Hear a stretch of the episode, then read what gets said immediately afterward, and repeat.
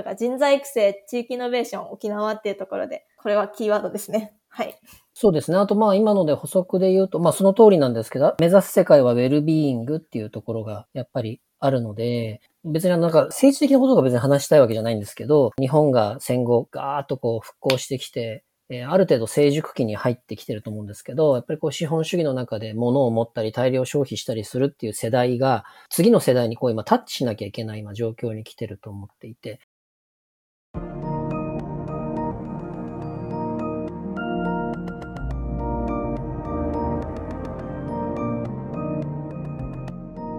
NPO 法人まちづくりエージェントサイドビーチシティのポッドキャスト番組 SB キャストです。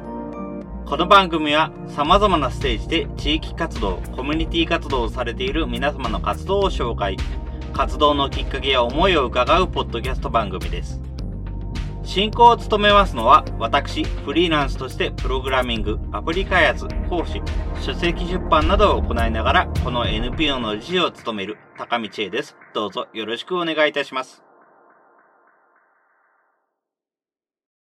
それでは今回のゲストは沖縄にてリープデイというイベントを開催されていらっしゃいます、リープデイ実行委員会の畑中ひらりさん、山崎明さん、お二人に来ていただきました。お二人ともどうぞよろしくお願いいたします。よろしくお願いします。よろしくお願いします。はい、どうもよろしくお願いいたします。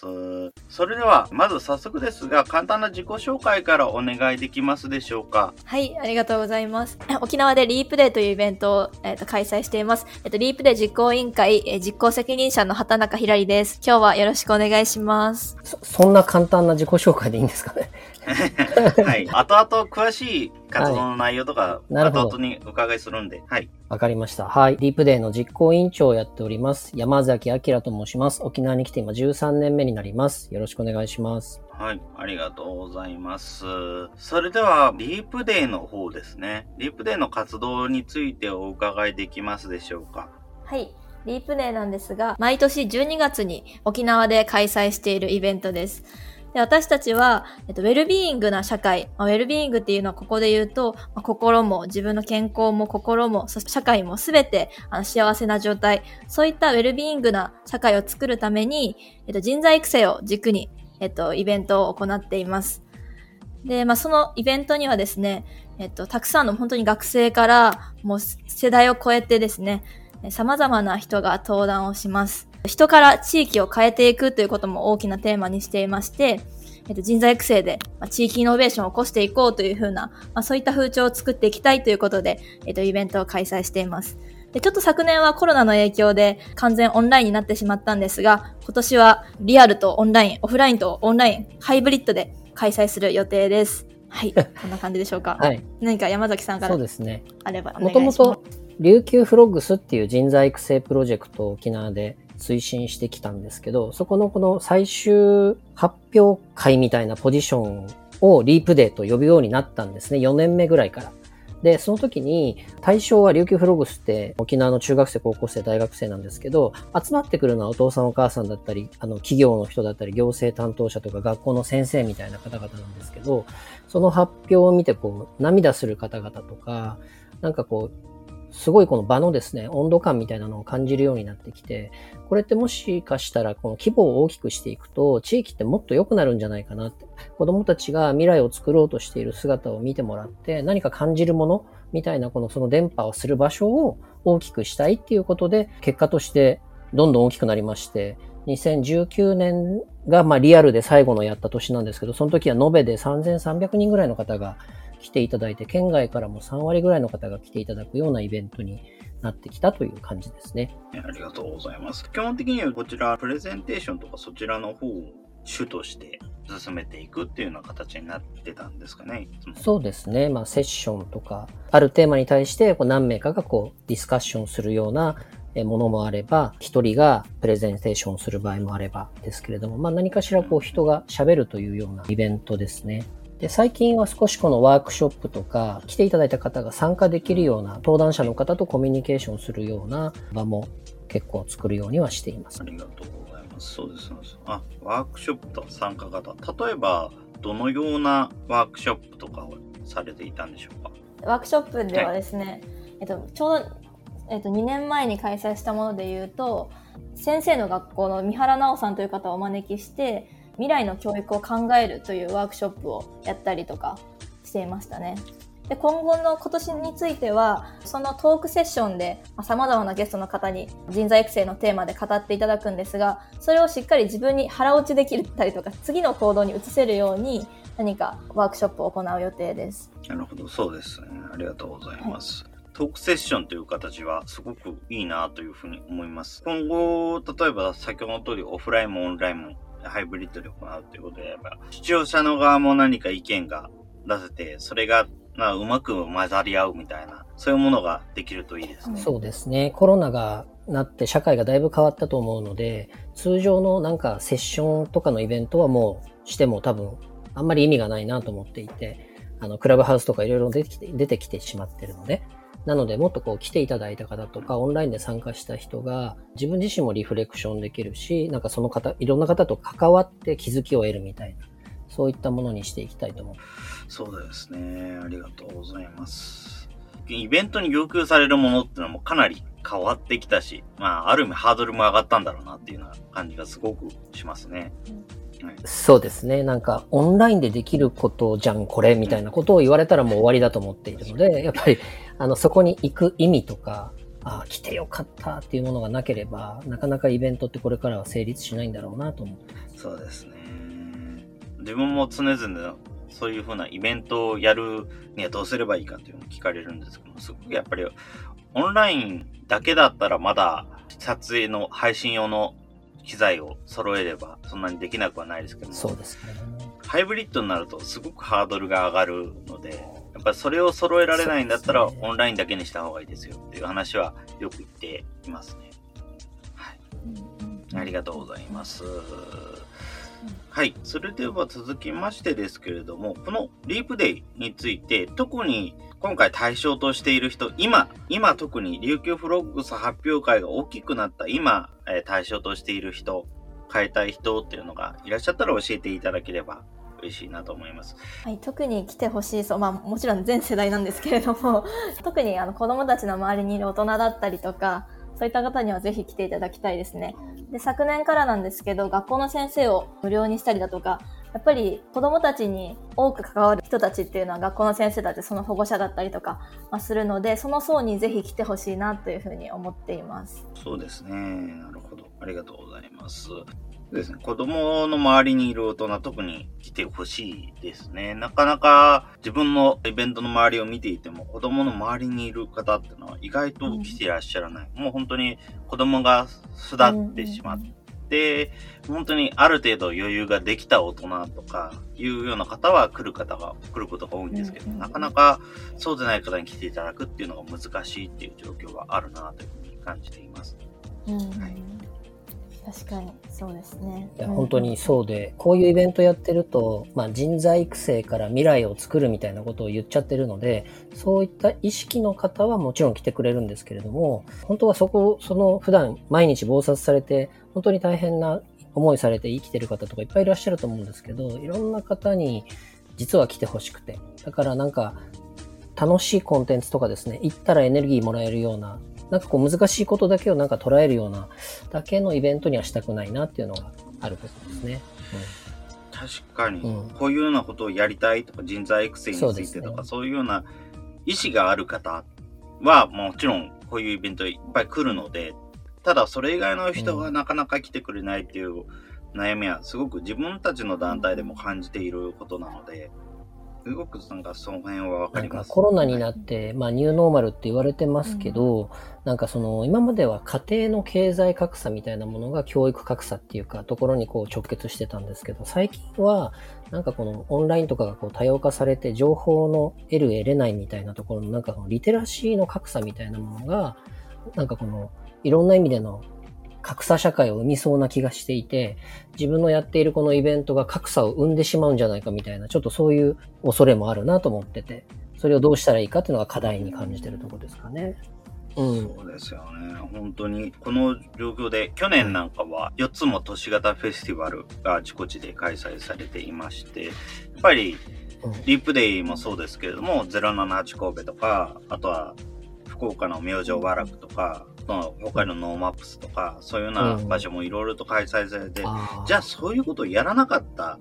自治体はどうだったんだろうっていうのがすごく気になっています。特にそれとは別の形で活動していた、例えばうん。Android バザーカンファレンスダイバースは香川県を中心にして開催されていましたし、その他にも何団体かはどこかの県を中心にして活動してたっていうところもあったので、やっぱりそれはそれで別の形で活動している県とかもあったなというふうな印象はあるんですけども、逆に言うと、それでもまだまだ何もやってない県っていうのは結構あったんじゃないかなというのが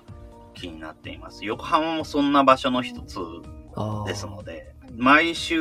あの、お互い浜っていう形で何かイベントは開催していたんですけれども、じゃあ、お互い浜は他の自治体の人が見ても面白いものでしたかっていうと、ちょっと微妙なところを感じてたので、ある意味、格差っていうのは生まれてきているのかなというのはなんとなく感じますね。横浜みたいな大都市だと、なんかいろんなイベントが街中で行われてるイメージがありますけどね。なんか大規模じゃなくてもね、ねなんか取りにさえ行けば、なんかとても刺激的な取り組みがあちこちであるような。うん。確かに。確かにそういうのはあるんですけども、なんかお互いがお互いを意識していないというか、繋がっていないというか、確かにいろいろイベントはあるんだけれども、この、これとこれと繋いだら面白いことになるだろうに、何か一つ進んでない、なんか一店舗ずれてるなっていうような感じがすごくしているのが、ねなんていうか残念なところという感じがします。やっぱり生地広いので、お互いに連絡が取り合えない。特にあの交通の便もそれほど良くないので、横浜って放射状に路線が伸びているので、横浜駅に行くのはすごい誰でもできるし簡単なんですが、隣の区に行くのって意外と難しくて。はい、みんな横浜を通らないといけないっていう。はい、バスもそんなに横浜以外の場所に行きづらいところはあんまり変わらないっていうような路線になってることが多くて、もちろんあの他の自治体に比べれば全然そんなもの大したことないんですけども、だからこそ生まれてしまう格差っていうのはあるなっていう感じはしています。うん根深いですね。都市計画まで発展していく話ですね。なるほど。全くその通りですかね。はい。なので、もう本当に最近は、その状況を変えるための一つの手段として、この今回のような SB キャストみたいなポッドキャストとか、あとは、あの、スタンド FM とか VC みたいな音声メディアもあるのかなというような感じはちょっとしています。どうしても映像とか文章になると、中止しなければいけないので、そこをじっと見なきゃいけないので、なかなか入りづらいなというふうには思ってるんですけど、まあ、こういうような音声メディアだったら、意外とながら聞きでもできるので、なので、それは一つあるのかなと思うんですが、じゃあ、そのポッドキャストにたどり着くための方法は、うん。という問題もありますね。すよはいうん。うん。特に、ポッドキャストって。聞けるツールがいっぱいあるので、選択肢が非常に多くて、何を聞けばいいのかわからないっていう風になってしまうところもあると思うんですね。やっぱり分かってる人からすれば、どんなツールを選んでもいいっていうことになるので、それは楽なんですけども。うんなんかそこの辺を選択肢を取り払っていい感じにやってくれるスタンド FM とかみたいなツールから入っていただくっていうのも一つありなのかなというふうには思っていますね。ありがとうございます。はい。あ、ありがとうございます。はい。どうもです。それでは続きまして、今回、リンプデイ、本当にオンラインでも開催をされている、あ見させていただきまして、すごくなんかいろいろといろんな話があってよかったと思いますし、特に、まあ、今回は RPG スクールでのあのバーチャル沖縄、バーチャル沖縄ブースっていうのもありまして、なんかすごくバリエーション豊かな感じがしたなというふうに思いますけれども、今回リープデーの進行にあたり、特に何か気をつけていることなどあればお伺いできればなと思いますが、昨年のリープでですよね。そうですね。はい。気をつけていたこと。うんうん。とにかくその バーチャル会場に関しましては、やっぱり会場がないのも寂しいよねっていう話になって、やっぱなんかどうやってみんなが楽しめるような、そういった仕掛けができるかっていうのはとても考えました。でその結果その、そのリテラシーが、まあ、あまりない人でも楽しめるような、ちょっとレトロなっていうんですかね、RPG を使って RPG 風の会場を作ったというのがあります。えっと、イベントに関しては、やはりそうですね、テーマに関しては日によって変えて分かりやすくしたりだとか、そういったことを注意していましたかね。やはりその沖縄から発信する意味っていうのもテーマ、考えたリープでだったなっていうふうに感じてます。はい。テテーマとしてですね。あ、ちょっと伝わってるかな？大丈夫か？な あ、うん、わかりますあ、。そうなんです。リープデイ、はい、そうなんです。えー今回4日に分かれていらっしゃいましたよね。うん木、金、土、日でしたね。平日2日と休日2日ですね。はい。そうれ。ぞれの曜日にごとにうん特色があって、うございます。なんか入りやすいなっていうふうに思いました。うんうんうん。うんうん金だけっていうような入り方もできるし、うん。うんうんうん。同日でいろいろなものに触れていくっていうような聞き方もできますし、見方もできますし、すごくなんかそこはバリエーション豊かで良かったなというふうに思いました。うんこの。こういう取り組みって他の都市型フェスティバルにはないやり方だったかなというふうに個人的には思っています。結構いろんなブースが同日に開催されているっていうのが多くて、もちろんそれを選んで見に行くっていうことは全然できたんですけれども、ただ、本当に選ばなくても同じ日のこのチャンネルだけ見てれば、えー同じような内容、そういうようなテーマについて聞けるっていうような話の場はあんまりなかったですかね。うん今回オンライン、完全オンラインになって、まあ、いいろいろ気づきも私たちあったんですけれども、やっぱり離脱するじゃないですか、オンラインって。うんあの、見終わったら、あの、興味のあるセッションだけ見て、ブチって離れてしまうので、今回本当にセッションごとにお客さんがガラッと変わるっていう現象を見たんですよね。確かなので、リアルだと、なんかあっちでこういうことやってるから、ちょっと見てみようかとか、ちょっと1時間だけ暇だから、ここ、どうせだったら聞いちゃおうか、みたいな、その偶発的な、あの、インプットが入ってくるんですけど、オンラインだとこう、選択したものしか聞かないみたいなことが、やっぱりこう、どうしても出てくるかなと思ってるので、まあ、今後、そのオンラインイベント、まあ、オンライン、リアルのハイブリッドにしたとしても、その偶発的なものとかいうのは、なんか意識えーしてなんか企画しなきゃいけないなっていうふうに今考えているということと、あとはやっぱり出会いっていうイベントってその良質なコミュニケーション、なんか思いが一緒の人たちがそこにいっぱいいるみたいな大事な場面だと思ってるんですけど、オンラインだとどうしてもそこのコミュニケーションというのがリアルのようにですね、なかなかこう偶発的に起きないというのがあったりするので、まあ、それをどう仕掛けていくかっていうのが、まあ、課題ですかね、ことこれからの。うん、そうですね。うん。うん。確かに。例えば、あの、078神戸なんかだと、両立というか、5月にやった時も、9月にやった時も、あの、エアミートっていう、うんまあ、いわゆるオープンな場でいろんな話ができる、参加者も話せるっていうようなサービスを使って、いろいろやられてたっていうようなものもありましたし、例えば今だとクラブハウスとかツイッタースペースとかもありますし、うん。なんかいろいろな発展の仕方はあるのかなっていうような感じは今しますけれども、やっぱりそれですが、そうですね。例えばツイッタースペースだと、うん。あの、ツイッターなんか嫌だっていう人には使えないっていう問題はありますし、クラブハウスだとそもそも iPhone ユーザーかつ招待を受けた人しか使えないっていう問題はありまし、ですすね。なんかなかなか、あの、みんなに入りやすい場所っていうのを作りづらいっていうのがありますね。そうなんですよね。さっきも僕の課題で言うと、リテラシーの差を生みやすいと思うので、そこをどう解消していくのかって、なんかそういうふうに便利になればなるほど、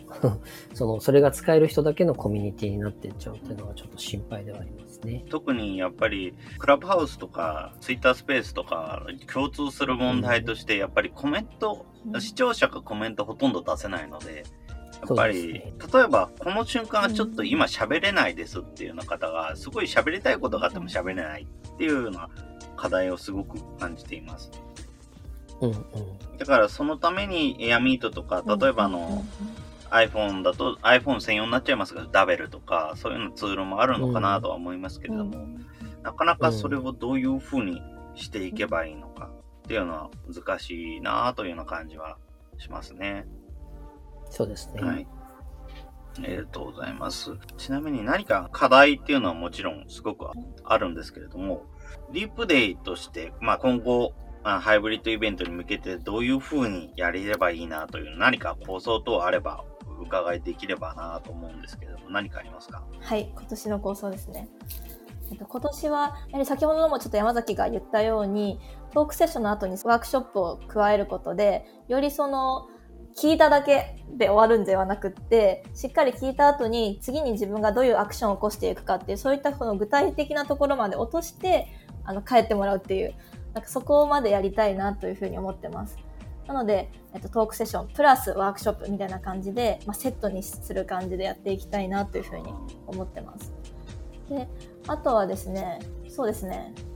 で、あと今年は工夫という点、工夫というか、はい、巻き込みという点でいろんな団体と連携させていただいてるんですけど、今も。なんですけど、もっとそこをより広くやっていきたいなというふうに思ってます。で、まあ、いろんなその産官学を混ぜて、混ぜたイベントに進化していきたいなっていうふうに思ってますねありが。とうございます。ありがとうございます。そうですね。トークセッションの後にワークショップという形でやっていくっていうのはすごく面白いかなというふうに思います。え去年のイベントであったコメントでの対応っていうの形でも。もう結構良かったなというふうな印象はありますけども、それプラス、ね。あの、言葉でのやり取りなんかもできると良いですね。やっぱり、コメントを読み上げるっていう形だと、実際、リープデイのイベントの方に出席されていたゲストの方々はい。と、視聴者の一コメントを書いてた人たちとのつながりっていうのは生まれますけども、あの、一般参加者同士のつながりっていうのが生まれないので、そこの一つの形としてうん、トークセッションの後に気持ちが高まった後にワークショップっていうのは一つ、一ついいやり方なんだろうなっていうふうに思います。はい。そうですね。ありがとうございます。あと今年は多分人材育成の色もだいぶ強くなると思っていてですね、今、琉球フログスっていうその取り組みが去年リープで参加いただいて気づかれたと思うんですけど、茨城から日立フログスっていうのが参加してきてるんですよね。で、今年実は北海道でエゾフログスというのがスタートするのと、あと高知で龍馬フログスっていうのが、まあ、要は全国で 4, 4カ所のフログスプログラムが動き出すんですよ。で、来年今予定しているのが福島フログスと千葉の方で上総フログスというのが動き出す予定で、まあ最終的に沖縄のリープデーに全国からその未来をこう変えたいっていうふうな意欲的に取り組んでる、まあ10代だったり、まあ学生がですね、あの、いっぱい登壇するような形になると思うので、なんかそれをこう見ながら、まあ逆に大人が学ぶ場場面も結構増えてくるんじゃないかなっていうふうに今感じてるところで。すね。うん。ですね。やっぱり自分もおこの子供中心のコミュニティに関わっていたこともありますけれども、やっぱり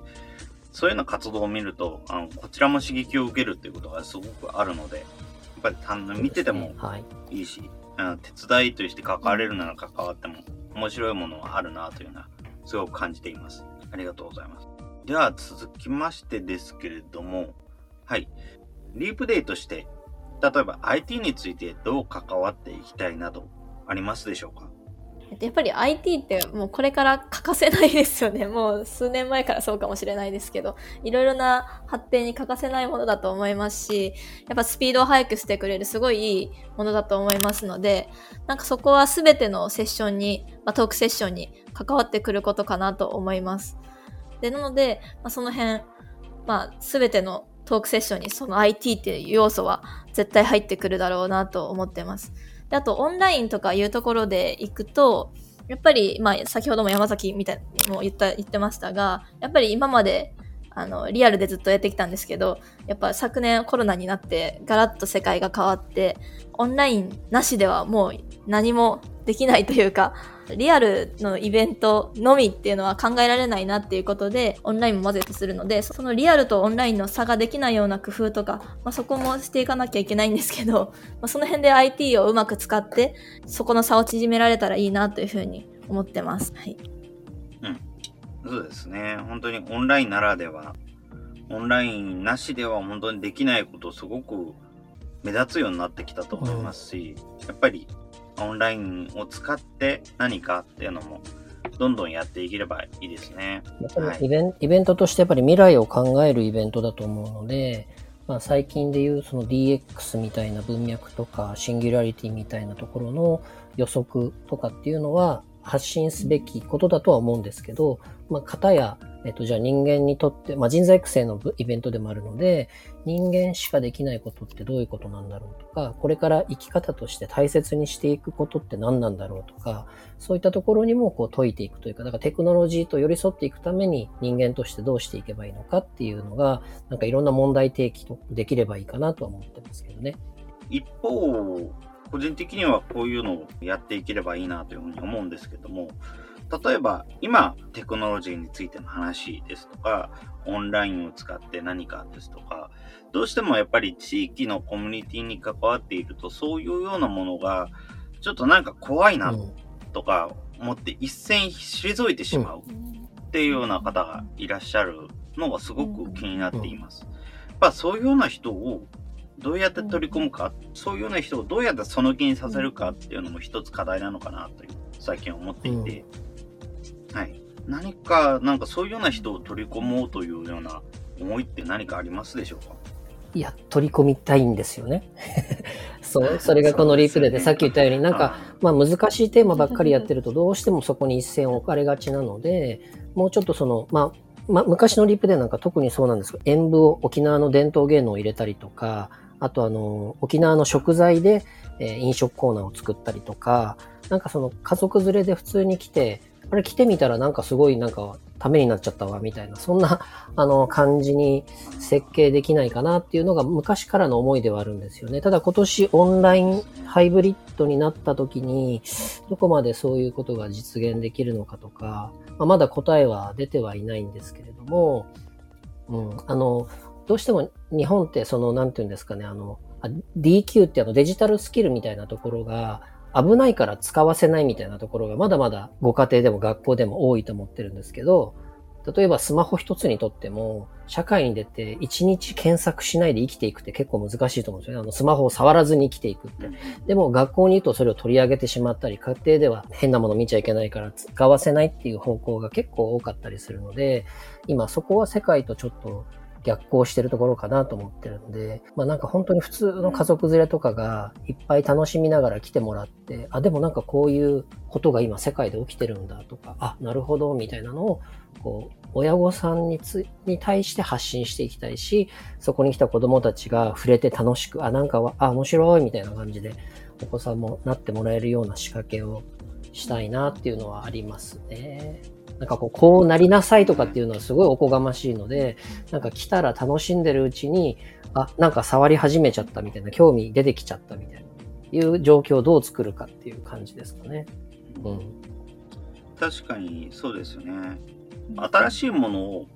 ね、学ぶための動機として、やっぱり他の国って何らかの課題があったんだろうなって思うんですね。うんうんやっぱりアメリカだったらとにかく土地が広すぎて連絡がつかないとか、他の国だったら、例えば砂漠挟んでるとか、いろいろな課題があったと思うんですけども、やっぱり日本ってなんだかんだ言ってあまり課題がないので、伸びる人は伸びるけれども伸びない人は伸びないっていう状況があったのかなっていうふうな感じがしています。特に先日他のポッドキャストを聞いていてすごく思ったのが、あの特に学生さんの活動において、スマートフォンを活用することっていうのは選択肢に入らないっていう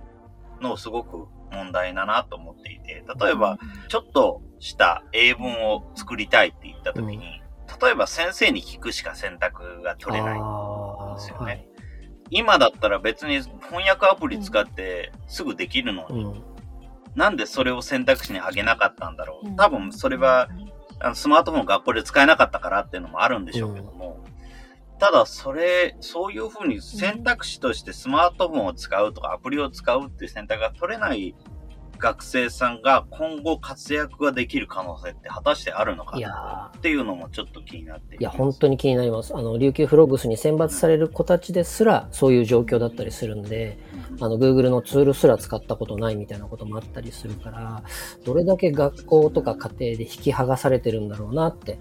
なので、まあ、IQ、EQ ってきて、今は、うちはあの、推進してるのは DQ なんですよね。やっぱりその、プログラミングとか、そのなんか技術者になれっていうことではなくて、そのもうちょっとそのデジタルの環境が普通に生活をうまくこう、リテラシー上げることでこんなに変わるんだよっていうところとか、あと、あの、危険を守るっていう意味でもデ、デジタルスキルを上げるっていうのは非常に大事なのかなと思ってて、そこは推進していきたいと思ってます。はい。そうですよね。うん、やっぱり、そういうところって本当にスキルだけではないので、うん。特に今もオンラインイベント、例えば Zoom ぐらいなら使えますとかいうような人ってすごく多いんですけども、うん、じゃあその Zoom を使って見知らぬコミュニティに飛び込むか、自分たちの身内だけで集まるかっていうのはやっぱり全然スキルの問題ではないので、それにパソコン、プログラミングとか、そういうツールを使うもそうですけれども、いかにサボるかっていうのが考え方の一つにあるのかなと思っていて、例えば、プログラミングで同じようなことを10回、20回やるっていうのも、人によっては愚直に20回、30回ぐらい同じことをやるかもしれない。し、人によっては繰り返しで20回パッと終わらしちゃうっていうのもあるかもしれない。でも、実際に実行される時の成果は変わらないけれども、実際に作る時の手間は全然変わってくるっていう。そういうような問題がすごくありますので、やっぱりいかにサボるか。だからそのためにはもう常日頃からそういうようなツールを使っているかどうかっていうのは結構響いてくるのかなというふうな感覚をすごい思っています。そうですね。はいなんか、ああしたい、こうしたいみたいのがあると、もっと工夫しよう、こうしようっていう風になってくるんだけど、どうしても学校のあの学びって、正解を求めるじゃないですか。なんか点数を上げていく。正解と不正解みたいなのが結構強くあって。で、正解を取っていれば大丈夫みたいなのが、ちょっと、なんつうかな、課題かなと思っていて。なんか工夫したりとか、その答えのないものをこう自分でこう突っ込んでったりとか、いうところに、こう、あの、飛躍していかないところが、ちょっと今、なんですか、受験の、ずっとなんですかね、この点数を上げていくっていう仕組みが、あの、いろんなところに影響、こうやってこう、じ、あの、急激に変わる世の中の中で言うと、非常に大きい影響をじわじわと来てるなっていうふうに思ってますね。うん、そうですね。うん、自分が前卒業した学校なんかは、最近だと、例えば専門学校なんですけども、最近だと、あの地域の課題を IT で解決をするっていうプロジェクターが上がってきたときに、それを学生にやらせるとか、そういうような、ある程度でもいいので現場の経験を少しでも培えるような。めちゃくちゃ大事そういうような取り組みをしているっていうことですけれども、はい、逆に言うとそれが専門学校じゃもう遅いっていうところはあるのかなというふうな感じはしますね。もっと前にそういう経験ができないと遅いっていうようなところもすごくあるのかなっていうような感じがします。はいまあ、なので、まあ、科目教育、認知能力も大事な、基礎学力としては大事なんですけど、これからは多分その非常に変わってくる社会なので、非認知能力と言われる、人間力と言われるいろんな特性を、あの、なるべく早いうちに身につけとくと人生ってだいぶ変わるんじゃないかなって思いますね。そうですね。非認知能力をいかに身につけるか。っていうところはすごく大きになるのかなと思います。はい。ありがとうございます。ちなみになんかちょっとお話を少し戻しますけども、リープデイについても、飲食とかダンスとかいろいろ取り組みを、これをオンラインに持ってくるのにはっていうようなことですけれども、オンラインでっていうか放送でやれる面白い取り組みっていろいろあると思うんです。例えば、音楽だってインターネットを通じていろんな人とマルチセッションをしたりとか、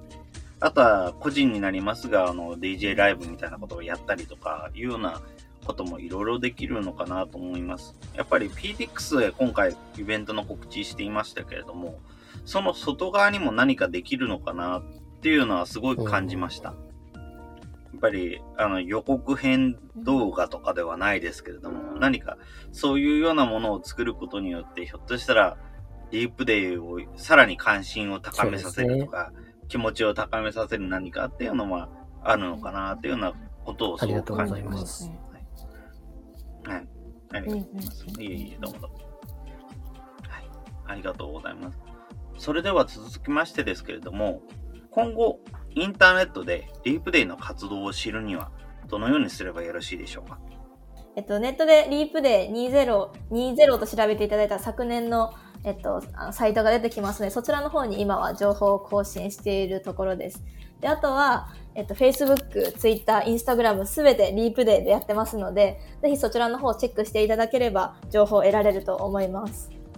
はい。で、今後ですね、その本番のリープでは12月なんですけれども、えっと、プレイベントっていうことで、年に4回ぐらいちっちゃいイベントを開催する予定です。シリーズ化していく予定です。なので、まあ、そちらの方とかぜひ、あの、情報キャッチしていただきたいなというふうに思います。はい。ありがとうございます。そうですね。あのプレイベントの方もすごく楽しみにしております。ぜひよろしくお願いします。はい。ありがとうございます。はい。それでは続きまして最後になりましたけれども、はい。えー、リープデーに、リープデーと活動しているのにあたって、何かの活動のキーワード、これは自分たちの活動のキーワードとしているっていうのも結構出てきたかなというふうに思いますけれども、改めてお伺いできますでしょうか？はい。えっ、ー、と、人材育成っていうのがやはりキーワードかなというふうに思います。で人の力で未来を変えていくっていうことで、えっと、まあ、地域を変えていくってことで、まあ、地域イノベーションっていうのもキーワードなのかなと思っています。はい。で、あと、沖縄から発信してるので、もちろん沖縄っていうのもキーワードの一つです。だから人材育成、地域イノベーション、沖縄っていうところで、これはキーワードですね。はい。そうですね。あと、まあ、今ので補足で言うと、まあ、その通りなんですけど、目指す世界はウェルビーイングっていうところが、やっぱりあるので、別になんか政治的なことが別に話したいわけじゃないんですけど、日本が戦後ガーッとこう復興してきて、えある程度成熟期に入ってきてると思うんですけど、やっぱりこう資本主義の中で物を持ったり大量消費したりするっていう世代が、次の世代にこう今タッチしなきゃいけない今状況に来てると思っていて、本当に何のために生きてるのかとか、心とか、体が健康とはもうもうごく当たり前のことなんですけど、心とかが健全でいられる社会ってどういうことなんだろうとか、あの、お金との付き合い方とか、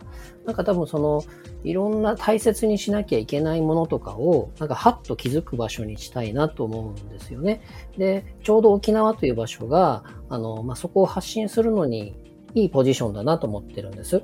で、あの、まあ、すごいこう、あ私たち琉球フログスってあの、あの、学生をシリコンバレーに派遣してるプロジェクトなんですけど、シリコンバレーがあの、資本主義の象徴みたいな場所だとしたら、まあ、沖縄はちょっとまたそこと対照的な場所にあると思って、で、日本もどっちかというと地域社会を大事にしたりして、なんか一人こう勝ち抜ければとか、勝者と敗者を作りやすい社会を作りたいみたいな風に思ってる人って少ない国だなと、国民だなと思ってるので、なんかその、うんと次の、なんかこう、なんか新しい社会、まあ SDGs とかも言われて久しいですけど、その本当に持続可能な社会を作っていくために一人一人の価値観がどう変わっていくともっと未来ってウェルビーイングになるのかなみたいなことを、なんか政治でも経済でもなんか立場を超えていろんな人がなんかこう、あの何は正しいはないと思うんですけど、こう考える場にしたいなっていうのが、まあ思いとしてはめちゃくちゃありますね。うん。そうですね。うん、そこはすごくいいですね。はい、はいありがとうございます。はい。いえ、この前すごくいい言葉ありがとうございます。はい。いい、どうもどうもです。それでは、その他何かの、これは言っておきたいなとか、あの、ここ、ちょっと伝え忘れたなとか、そういうことって何かありますか？今年のリープデーは12月18、19、2日間です。大事。ね、えっ、ー、と、那覇の、那覇のですね、国際通りに面した天物館という場所を貸し切ってやりますので、場所も国際通りに面して非常にわかりやすいですし、ちょっとまだ企画とか詳細決まってないですけれども、できれば、あの、来ていただいたら来ていただいたで楽しいイベントにしたいと思ってます。去年50%以上の方が、あの、リープデーにオンラインだったんで参加いただいたんですけど、まあ、そういう方がなんか沖縄に来るきっかけになったらいいなと思いますね。そうですね。うん、ありがとうございます。はい。なんか、ヒラリーからないですか？ヒラリーから最後あもうぜひ12月に沖縄に、まあ、コロナの影響もありますけれども 沖縄にぜひみんな集まりましょうっていう感じです。はい、ありがとうございます。えー、それでは今回はリープデイ実行委員会で活動されていらっしゃいます畑中ひらりさん、山崎明さんにえー、お越しいただきました。えー、お二方、どうもありがとうございました。ありがとうございました。ありがとうございました。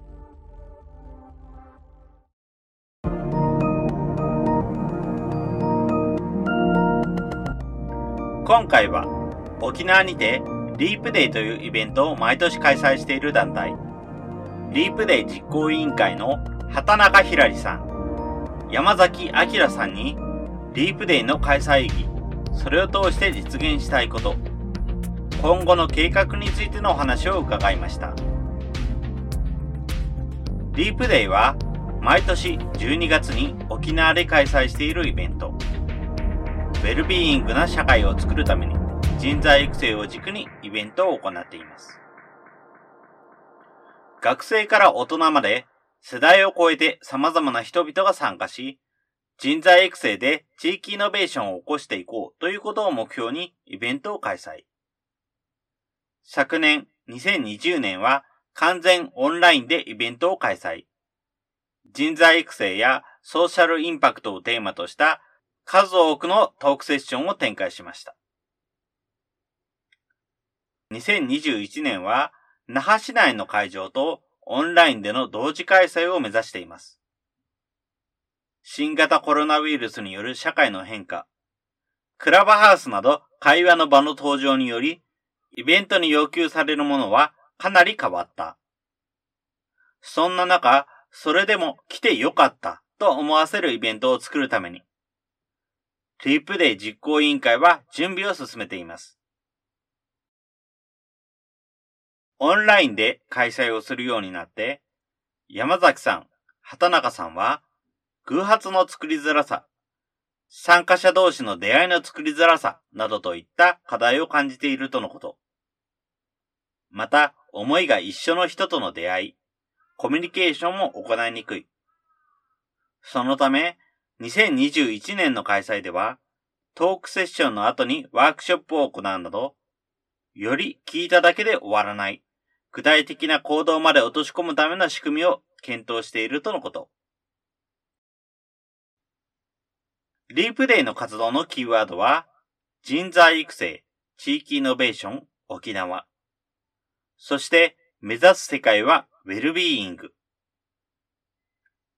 心が健全でいられる社会。お金との付き合い方。大切にしなきゃいけないものに、はっと気づく場所。持続可能な社会を作るために自分たちはどう変わっていけばいいのか。